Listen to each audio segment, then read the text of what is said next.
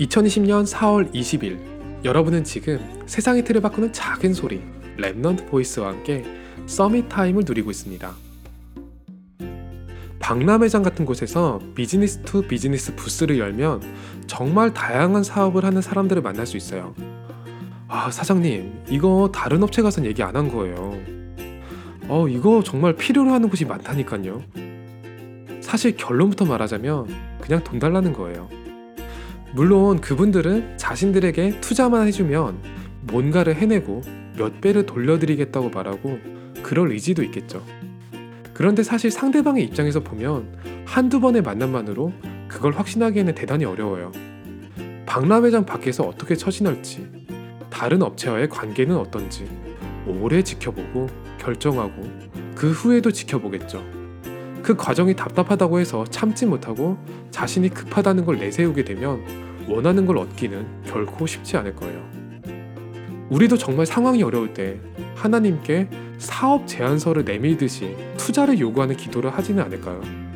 하나님, 정말 이 상황만 넘어서게 해주신다면 제가 모든 것을 다 바쳐서 하나님께 헌신하고 교회를 세울게요.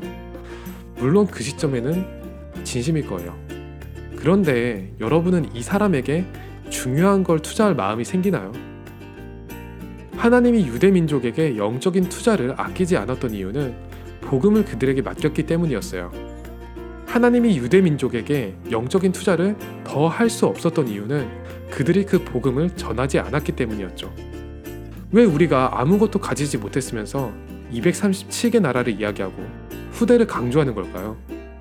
지금 우리가 가진 복음이 퍼져나간다고 하면 그 방향이 크게 두 가지이기 때문이에요. 공간적으로는 전 세계로 퍼져나가야 하고 시간적으로는 우리보다 미래에 따라올 후대에게 복음을 전달해야 하죠. 하나님은 협상 테이블 앞에 앉아 계시지 않아요. 믿는 자의 영혼을 주관하시고 오늘을 움직이시기를 원할 거예요. 오늘의 이 시대에 치유의 시간, Summit Time이 되기를 소원합니다. 여러분은 지금 세상의 틀을 바꾸는 작은 소리, Remnant Voice와 함께하고 있습니다.